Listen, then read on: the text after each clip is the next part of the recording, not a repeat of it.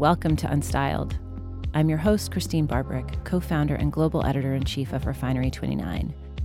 Each week, I invite a notable person to come in and talk with us as we explore the funny, inspiring, sometimes heartbreaking tales of life, work, and love, as told through the things that we wear.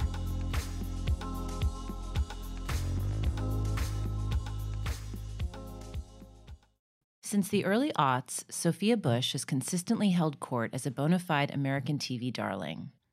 Beginning with her starring role on One Tree Hill, and more recently, a four season strong stint in the Dick Wolf universe of Chicago Fire, Chicago Med, and Chicago PD. But earlier this year, the actor and producer decided it was time to shift gears. With the entertainment world in the thick of a major gender revolution, she realized her next role was on the front lines using her mega charged star power to direct attention to the hot button issues of the moment. Think of it like another leading lady part, only this one is set in the real world. Of course, fans freaked out when news broke that the 35 year old had decided not to renew her contract.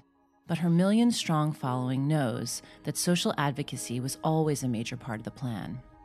Sophia has a long history of good works and bootstrap activism and this next phase is a natural evolution of her personal brand. Lest anyone forget, she spent her 30th birthday building a school in Guatemala. On social media and in real life, she's taken on issues of immigration, gun reform, reproductive education, and environmental legislation. And earlier this year, she posted a pic of herself taking a knee in support of the NFL protests. Just to make sure she's showing up at the plate fully prepped, she's been boning up on constitutional law, too. Suffice it to say, she's been busy, and she's planning on staying that way. She's raising the stakes in her original career sphere, too. Last month, it was announced that Sophia signed an exclusive deal with 20th Century Fox, where she'll not only star in an upcoming pilot, but also serve as an executive producer for a project currently under development. As for on screen, the roles she's drawn to are increasingly more dynamic and complex. This winter, you can see her in the Thurgood Marshall biopic, a film about sexual assault and bigotry, and a court case that rocked the country. And next year, Sophia appears in the thriller Acts of Violence, in which she plays a detective investigating a human trafficking ring. But this isn't the new and improved Sophia Bush. The truth is, this is who she's been all along. And like so many of her freedom fighting peers mobilizing the revolution, her stage is only going to get bigger.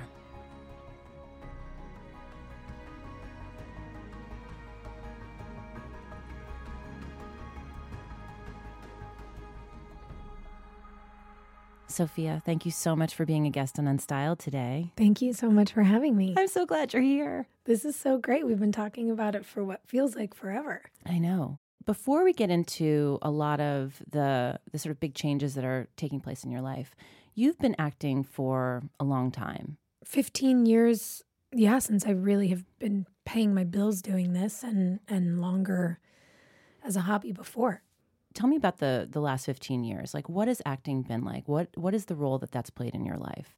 Acting is and i think it's sort of purest sense you know how we all sort of talk about how we're trying to live from our highest selves and be our best selves and then on like, good days we're saying those things. Totally and then we have days where like our lizard brain takes over and we can't mm-hmm. figure out why we're freaking out over things that don't matter. So when i sort of think about it in that universe and i think about what's kind of the highest self version of what my career means to me. Storytelling is the oldest form of human history on earth. It's how we have built societies, it's where philosophy comes from, it's where community happens. Storytelling can change minds, it can create empathy, it can create catharsis. You know, I, I don't take the sort of pure core of it lightly. And I feel really, I don't want to say lucky because I don't think it has anything to do with luck. Like to the public, I think it can look that way because they don't see the thousands of auditions for the thousands of jobs you didn't get and the sleepless nights and like all of the stress and all of the work. Like it, it is not a, an industry that revolves around luck. I think people like to tell the fairy tale a little bit again because they're storytellers but it is hollywood you know yeah we need to sell a story yeah, well, but everybody does. I mean, look at Instagram. Look at like every company hiring marketing firms. It's like it isn't just Hollywood, but I think Hollywood is the place that it's easy to understand. And also it's the place people secretly love to hate and want to tear down. So mm-hmm. there's those things. But on the more sort of practical application of what storytelling means to me, it's been really hard. It is really psychologically tough to create a life that feels real and fulfilling in a place that you could be leaving any moment of any day. It is hard to create something that feels meaningful when you don't know where it's going. It is hard to live in a constant state of temporary permanence.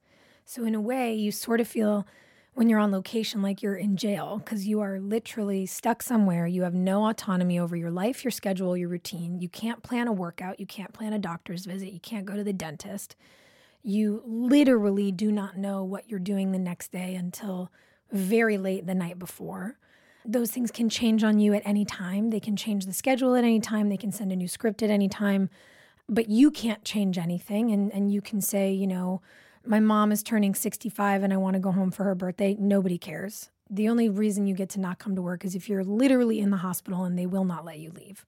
So you could be sick with the stomach flu, you could have pneumonia. It doesn't matter. You're going to work. Because if you don't go to work, you screw up 200 other people's days and it's expensive and whatever. So there there is a side that nobody talks about because we only Instagram story the stuff that's fun when someone's being hilarious or you're doing a cool stunt or whatever where everyone at work is sick, conditions are precarious, it's not always safe and you're meant to be very sunshiny and happy and grateful all of the time, even when you know that your quality of life is diminishing, your actual physical and mental health are diminishing. Everybody goes, Oh, nobody wants to hear an actor complain. And I'm kind of like, Well, maybe the reason people don't think any of us has a right to complain is because they don't know how fucking hard this is.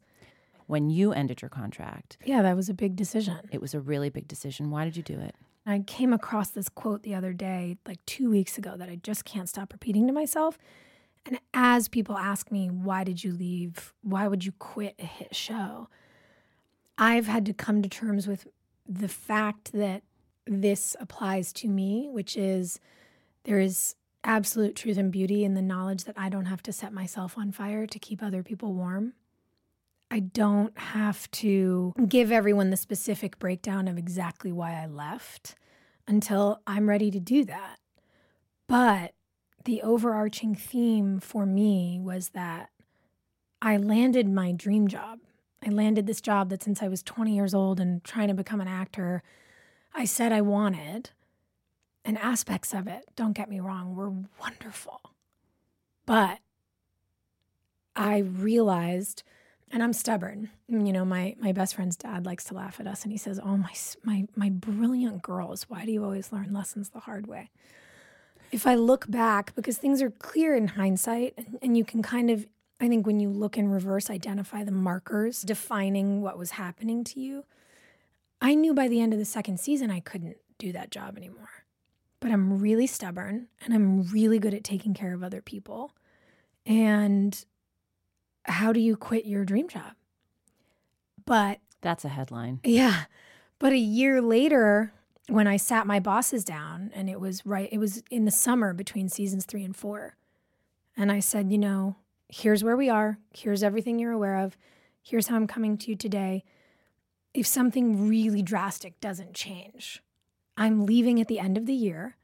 And because I understand how the business works and how women are treated, I said, I'm giving you not two weeks' notice, and I'm not coming in here throwing shit and breaking, you know, breaking lamps and saying I'm never coming back. I'm giving you 23 episodes notice. Mm-hmm. Like I'm giving you that much time. So there will be no conversation in which I was hysterical, uh, emotional, in which I was being like a quote irrational female or whatever you want to put on it. I'm literally sitting in front of you like cool as a cucumber. If this has to be like a big swinging dick competition, I promise you I will win. Mm-hmm. But know this now. And if we're not having a very different conversation by Christmas, then you know with 100% certainty in December that come the end of April, I'm leaving. And it was really hard to have that conversation But it was so liberating. And I immediately felt like these, mm, you know, like steel anvils had been pulled off my chest. And it was then that I realized I'd been drowning. And it was then that I knew just how miserable I was going to work every day.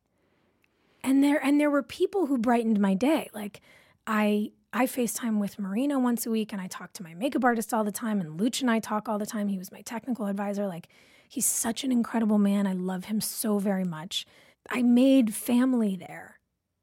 But what you start to realize is that like if your house was burning down, you wouldn't hang out inside because your brother was in there and you loved him. You'd be like, yo, I love you. Let's get out of this house.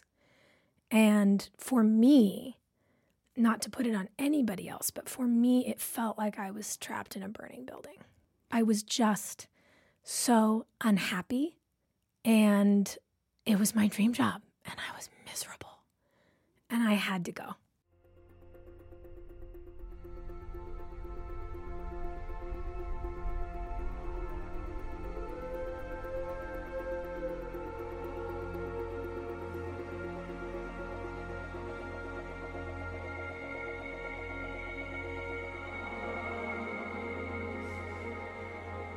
After you did that, how did your life change?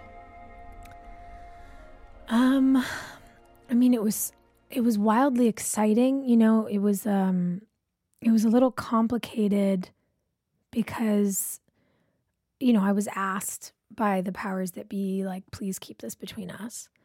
So when do you think you'll be ready to talk more about that in detail? Um, I feel like it's coming. Do okay. you ever the analogy I like to use for big big life things is um almost like something's approaching but it's still a little blurry in the foreground but you can see it like mm-hmm. you can mm-hmm. see what the shape of it is that's kind of the stage where I feel like I am with the whole thing and and again it's hard because people who I care about are there but again as I was sort of as I was coming home and like realizing that I was getting uh, all all all sides of sort of accused of being heartless to like screamed at for not having made my own statement, I thought, I don't owe it to any of you guys. Who was saying that? You know, where was this criticism coming from? Just all all on the internet, like social media, just going totally crazy. Like and, you owed an explanation, mm-hmm, and from the trolls claiming that like my personal life drama, and I was like, I don't have any personal life drama, and like you guys are literally idiots.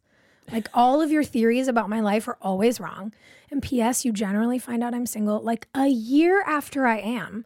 Like I've been doing me for a year and y'all are just pissed. Like I don't care if you're pissed, it's not your life. So, in a way, you sort of have to laugh, but also it is tough to just read like thousands and thousands of comments of people also then just being like, you have no respect for us and you didn't tell us. And it's like, you know what? I had to respect myself in a situation where I didn't feel respected and that's a milestone yeah, honestly it's, that it is. seems it seems like it might be a small thing but there are a lot of women out there that probably consider that and think i don't know if i could do that mm-hmm. it's going to be really hard i'm going to have to make sacrifices mm-hmm. i'm going to have to do my own splaining to everybody mm-hmm. in my mm-hmm. life that you know counts on me but speaking of trolls your social media was a little bit different even about a year and a half ago there was a moment, and correct me if I'm wrong, mm. that you didn't have comments on Instagram. Yeah, I had to take them off. And I really wondered about that. You've also been very vocal about just the role that trolls play mm. in our right to use social media as a platform to talk about the mm-hmm. things that mm-hmm. we're passionate about. And advocacy has really become an enormous part of your of your work now. Mm-hmm gun control, um, reproductive rights, um, mm-hmm. birth control. Tell me about the role that social media is playing, you know, in your in your world now. So what's interesting is um, advocacy has been my life far before I had a platform for it. And I remember, I mean, back in the day, I I started using Twitter because of the Deepwater Horizon oil spill. That's literally the reason I started an account and I didn't want Hey, I'm Ryan Reynolds. Recently, I asked Mint Mobile's legal team if big wireless companies are allowed to raise prices due to inflation. They said yes. And then when I asked if raising prices technically violates those onerous two year contracts, they said, What the f are you talking about, you insane Hollywood ass? So to recap, we're cutting the price of Mint Unlimited from $30 a month to just $15 a month. Give it a try at mintmobile.com slash switch. $45 upfront for three months plus taxes and fees. Promoting for new customers for limited time. Unlimited more than 40 gigabytes per month. Slows. Full terms at mintmobile.com. One when it first began because I, I didn't want my life being invaded any more than it already had been. And, and I realized that by trying to protect my privacy, I was also silencing myself. And so I went to Louisiana and I opened a Twitter account.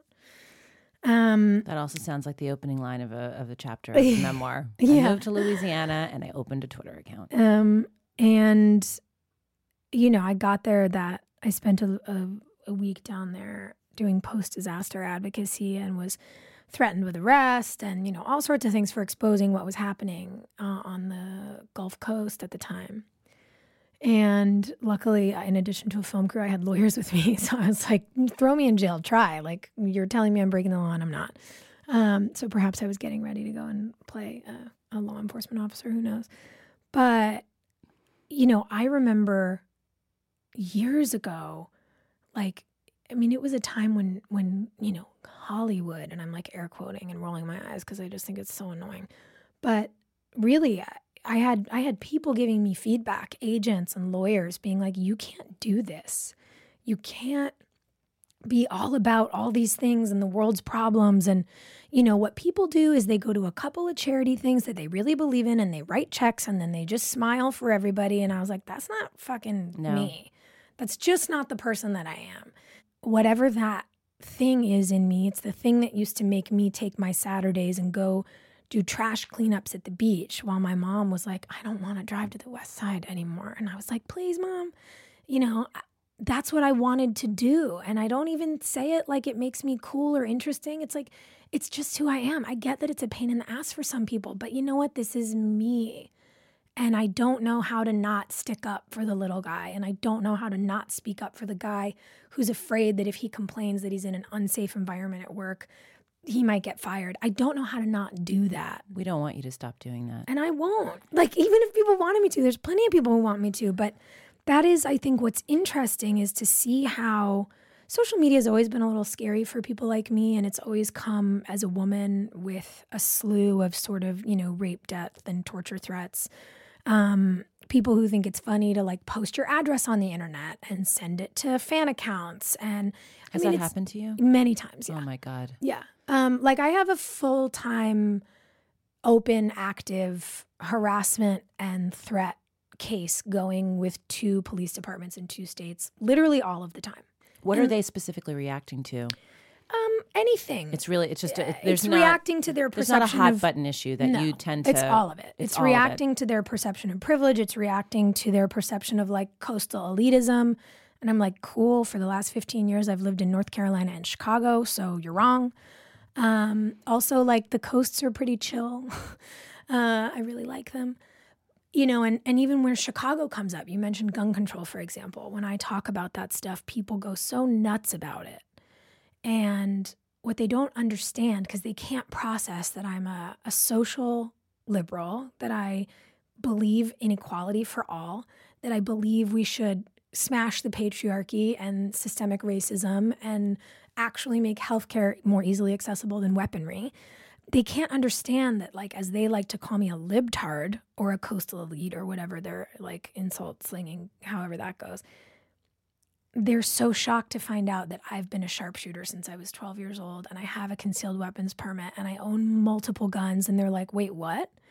And then I can say, yeah, so I'm a liberal, technically, who also is a hobbyist, who is a great tracker on a hunt, uh, who actually really believes in if you eat meat, you should be able to catch it and clean it. I do not believe in trophy hunting. I think it's appalling and disgusting. And I'm the first person to say, like, let's let's continue the ivory crushes and make sure we crush the ivory trade so elephants can survive. And, you know, I rant about big game hunting because it's for sport and I think it's disgusting. But when I, when we talk about sort of conservationism and sustainability, there are theoretically uh, you know, conservative verticals that fit into that umbrella as a as a really truly sort of liberal and preservationist ideal. And I'm always down to look at both sides. But people project one-sidedness onto me. We're going to talk about something else that's really horrific Mm. um, Harvey Weinstein. I almost look at Harvey, granted, he's blowing open a macro issue Yes. in our society, but him as a person is really micro to me. Because somebody said something on Twitter the other day. Oh, it was Patton Oswalt. He said, This is one guy who did all this, one guy. And when you see one cockroach, you know the walls are full of them. We can't undo the past. So, what are we doing in our current day? How, how, in the middle of an election, did all of these women come forward? And did that man still get elected? I know. Because you know what? I believe women. And you know what? When we talk about open secrets, it's been an open secret that Donald Trump is a fucking groper for as long as I can remember. Like he worked on the same network I did. I've heard stories about that man. Everybody has. And I don't understand how we don't level the playing field with men like that. How, how does that happen? So, in the face of that fact alone, when people say, you know, why are women silent after assaults? I'm like, maybe because the pussy grabber gets elected president. And somebody asked me, they said, you know, have you ever been assaulted? And literally, the response that came to my brain before it came out of my mouth was, when would you like me to start? Where would you like me to start? Have I been groped by a producer who's like a nice married guy? Yeah. Have I been groped worse than I was groped by the nice married producer by a Marine? Yeah. And I say this as a person who's been on USO tours. It wasn't on a USO tour, but like a serviceman, a guy who wears a fucking uniform. On what planet do you think you can reach inside my clothing? And you best believe I gave him an earful about how he didn't deserve to wear the boots he was wearing, let alone the uniform he was wearing. How fucking dare he? So, what are we teaching men?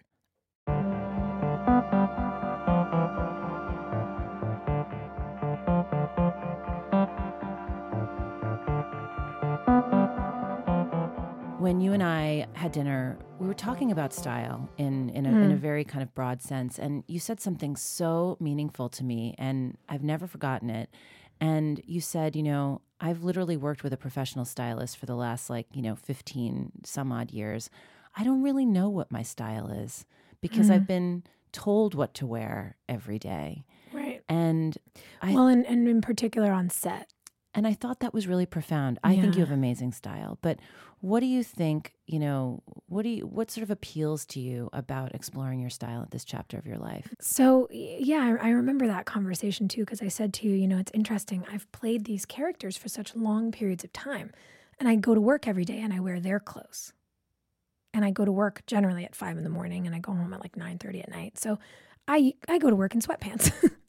um, so I have no idea how I dress, really. And some days I get dressed and I'm like, ooh, yeah, this feels like me. And some days I stand in my closet and I literally can't put anything together. I wish I was there on those days. I want to do outfit planning Um, Ugh, with you I so would bad. like- literally love that so much. Everything you ever post on Instagram, I'm like, ugh, I love it. It's about more than clothes, it's about expression. And I think it really is a reflection of self knowledge and awareness um, and sense of humor for people like And her who dress with such, yes, exactly. Um, I feel that way with Tracee Ellis Ross. Mm-hmm. Um, I feel that way when I look at Diane Kruger. Like, I mean, she's so glam, but like, even on dress down days, she just always looks like herself. good airport looks. The always has good airport looks. Literally. I know. So, what's interesting to me now is starting to try to figure out what makes me feel good. You know, when I put something on that makes me kind of like do a little, a little shimmy, like, yeah, I Oh. like this, okay, and then I feel really nice for the rest of the day. There's, there's more merit to how you dress than just wanting to look cute. I really do think it's a, a signal of self care and self knowledge. And for me, yeah, now realizing that I that I have often, by the way, um, whether it's in romance, career, fashion, been swayed more by the needs of other people than perhaps by what I actually want. I I'm starting to think about what I want first and foremost. and I'm going to go from there. And I've been sort of slowly cleaning out my closet and I've been trying to pay more attention to what my eye is drawn to. And I was actually just having this conversation with my girlfriend Babs the other day, and I was like, it sounds so cheesy, but I think I'm gonna make like a mood board, like in the way that I would if I Do I it. when I decorate a space. I love a mood board. I love a mood board, but I've never Yes. done one for my clothing. I do them for Oh. interiors. I'm going to send you some inspiration. I would love that. but I want to talk about love. Mm. You wrote a beautiful, beautiful, eloquent, elegant essay in Cosmo about how we have to stop just focusing so much on this concept of the one. Mm. And I just want to say cheers to that. Thank you. Toast Cheers. me. There you go. Tell me why you wanted to write that story. I just hate how this obsession with getting somewhere has made us completely blind to the journey. There are relationships that weren't meant to be my forever that changed my life. Like people who changed my life. Just the other day, I was at breakfast with some friends and I saw my sweet boyfriend that I dated from the time that I was like, I don't know, 23 and change, 24 to 25 and change. And I saw him and his wife. And I know them and they have this great band and I go to all their shows when we're in the same city and like um or, I'm friends with them rather was the right word, but it's been a long day and I'm not speaking proper English anymore. Anyhow, You're uh, doing good. you know, we're we're we adore each other. And we were like, ah, and they were like, what are you doing in LA? You know, and I said, I just got back like literally an hour ago. I came straight here off the plane. And we were just like, we were all freaking out. We were so geeked out to see each other. It was so nice. And I, they're one of those couples I love to look at because like they did it right. You see them and you're like, that's right. Them being so perfectly right for each other in their forever love story does not in any way, shape, or form diminish the fact that 10 years ago, we had the loveliest little love season and really did some healing together. And like, what a beautiful thing. They're not mutually exclusive. I think we have to stop looking at any relationship that isn't the forever relationship as a failure. And Oh, we should no. start celebrating them as f- just these things that did what they were meant to do. Enhancements. Yeah. Yes. Lessons. Yes. So cool. In terms of love and falling, you know, say somebody wants to fall in love, what's your advice to young women about how to navigate that? Man, the thing that I wish someone had told me that I would like to tell young women. Not even young women, any woman. I mean all women. I mean, yeah, that's the thing. Like we're all we're all young forever in a way. You have to know how to love yourself. Because the way that you love yourself is the way that you teach other people to love you. And I think that so many women find themselves unhappy or unfulfilled or anxious in their relationships because they don't know how to be with themselves. And then the partners they pick don't know how to be with them either. And it's nobody's fault. But it is the kind of thing that we have to learn and then change. And that I think is why you see sort of specificity coming with age and you see better relationships coming later in life for people because I have one. there you go. it go. came a little bit later. Exactly. And you just you learn you learn why you are worth loving and then someone else loves you that way. Mm-hmm. That's very true. Sophia Bush, it's been such a pleasure to have you on Unstyled. I hope you'll come back. All the time. Let's I do love this all the seeing time. you. Let's do it all the time. Thank you so much for being here. Thank you.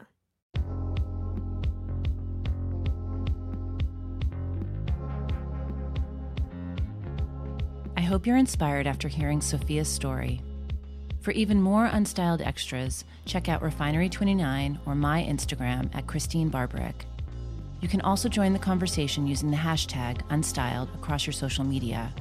And of course, we'd be infinitely grateful if you'd please subscribe to Unstyled on Apple Podcasts and rate us while you're there.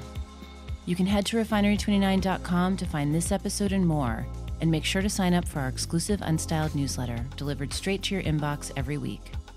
Our show today was executive produced by Sarah Bernard, associate produced by Rebecca Easley, and edited by Priscilla Mena. Copy support was provided by Tommy Fitzpatrick. Our theme music today is by the artist Cough. and we recorded Unstyled with Paul Ruest at Argot Studios. Thank you so much to everyone for your support. I hope you've enjoyed Unstyled just as much as we've enjoyed making it for you, and we'll see you back here next season.